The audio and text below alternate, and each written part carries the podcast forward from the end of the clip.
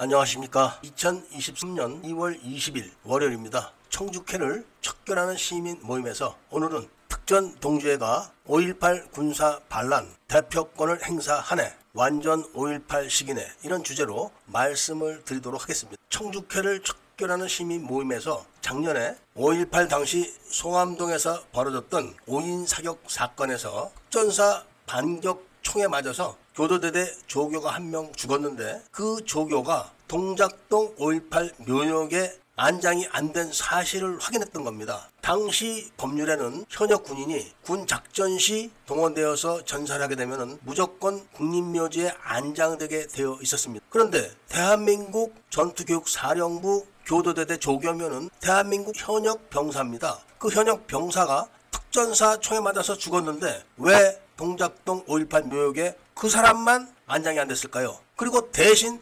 방위병이 안장되어 있는 겁니다. 그 방위병은 소속이 광주통합병원 소속인데 전교사 소속으로 딱 둔갑돼가지고 일병으로 진급돼가지고 안장돼서 소속은 전교사로 되어 있는, 이렇게 해서 국민들을 사십이 년 동안 속인 겁니다. 이 사실을 간첩이따뚜이의 김영자 씨가 오일팔 기념재단에다가 항의 전환했더니 교도대대 전사자가 거기 안장되어 있는데 무슨 소리냐, 이병택 총사라고 그 사람이 바로 전교사 소속이다, 이렇게 답변을 했던 겁니다. 물론 국방부에서도 그렇게 답변을 했던 겁니다. 그리고 국방부에서 오일팔 기념재단에다 그렇게 알려줬다고 오일팔 기념재단 담당자가 전화로 확인을 했습니다. 그래서 항의를 하는 사람이, 그 사람은 전교사 소속이지만 공수부대에 장갑차 운전병으로 파견되어 있다가 교도대대 공격을 맞고 죽은 사람인데 그 사람이 어떻게 특전사 총에 맞아 죽은 거냐, 교도대대 무반동 총에 맞아서 죽었는데, 이렇게 따지니까 그때부터는 말을 싹 바꿔가지고 교도대대에는 전사자가 없었다, 이렇게 바꾼 겁니다, 말을. 그런데 그 당시 전교사 전투상보, 상황일지, 그리고 특전사 전투상보, 그리고 각종 신문기사들에는 교도대대 한 명이 전사한 걸로 확인돼 있습니다. 그리고 오일팔 기념재단에서 발간한 그 책자,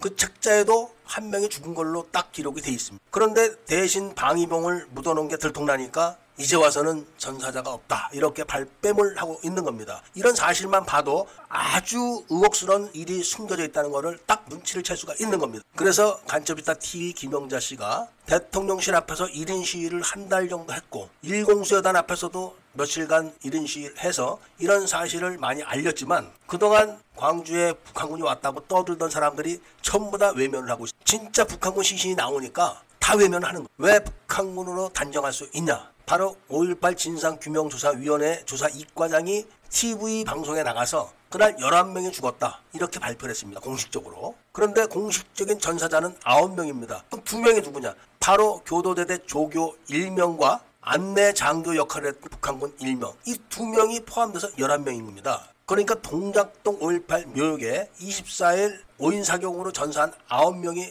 안장이 돼 있고, 두 명은 바로 망월동의 무연고 시신으로 매장이 돼 있는 겁니다. 그리고 그 두 명은 천구백팔십 년 오월 이십칠일 도청이 수복된 다음 날 이십팔일 의사, 검사, 헌병대, 경찰서, 공무원, 관계 당국이 전부 모여서 광주에서 죽은 전원을 거만을 했을 때 그 두 명은 빠져 있습니다. 동작동에 대리 안장된 방위병도 그날 거만을 했습니다. 그리고 무연고 시신 전원이 신원이 밝혀져 그 두 명만은 아직도 신원이 밝혀 있습니다. 바로 그들이 교도대대 조교 한 명과 안내장교 한 명이 틀림이 없는 겁니다. 이거를 조사해달랬더니 머리를 쓴 게 특전 동지회와 오일팔 단체들이 쑥덕쑥덕 해가지고 용서와 화해로 끝내자, 오일팔 얘기 이제 끝내자, 이렇게 나서게 된 겁니다. 정치적으로 하는 거죠. 그런데 특전 동지회에서 그런 행사에 참여한 현재의 그 멤버들이 오일팔 때 작전에 참가한 사람은 단 한 명도 없습니다. 그리고 그런 행사를 주관한 특전 동지회 회장은 사단장 시절에 여군 하사를 공관해서 수년간 강간을 했다가 특전사령관으로 영전을 했는데 그 여군 하사가 고발을 해가지고 들통이 나는 바람에 군복을 벗겠다, 이렇게 해서 사건을 무마시켰습니다. 군 형법상 부하 여군을 강간하면은 군복만 벗으면 용서가 된다, 이런 규정은 없습니다. 이 사람은 반드시 이거 다시 처벌받아야 됩니다. 군복만 벗으면 되면은 누구든지 딸 같은 여군 하사를 다 강간을 하고 군복 벗으면 되겠네요. 그런 행위를 한 파렴치한 사람이 무슨 오일팔 용서와 화합을 하는데 앞장서고 있을 자격이 있을까요? 이 북한군 시신이 햇볕 아래에 드러나게 되면은 그동안 오일팔 민주화로 포장했던 모든 사기극이 종말을 맞게 되는 겁니다. 그리고 그동안 유공자가 됐던 모든 사람들이 전부 다 여적죄에 해당되게 됩니다. 차라리 용서를 빌든지 우리도 속았다 이렇게 나와야지 이제 와서 용서와 화합을 한다고 정치쇼를 해서 해결될 일입니까? 이미 다 밝혀진 북한군 시신 문제를 정치쇼를 해서 덮는다고 덮어지겠습니까? 그리고 총총벌을 이렇게 탄압을 하면서 용서와 화해를 한다는 게 말이 됩니까? 대답 좀 해보시죠. 지금부터 애국 시민분들께서는 동작동 오일팔 묘지에 찾아가셔서 방위병이 대신 안장되어 있는 현장을 확인하시고 국방부에 매일 전화를 하셔야 됩니다. 통합병원 방위병이 이십이일날 통합병원 앞에서 퇴근을 한 다음에 시민군 총에 맞아 죽었다고 이렇게 밝혀졌음에도 불구하고 전교사 소속의 경비병으로서 출근을 하다가 죽었다. 이렇게 해서 방위병이 계엄군으로 둔갑을 해가지고 유공자가 된 겁니다. 그런데 이십이일날 통합병원 앞에서 방위병이 죽을 수가 없습니다. 왜냐하면 그 시간에는 이십사단 일개 대대 병력이 전차와 함께 포진을 하고 있었던 자리에서 어떻게 방위병이 지멋대로 퇴근을 해가지고 거기서 시민군 총에 맞아주니까 바로 교도대대 조교가 죽게 되자 동작동에 매장을 해야 되니까 머릿수를 맞추기 위해서 방위병을 한 명 이십사일날 사살을 한 겁니다.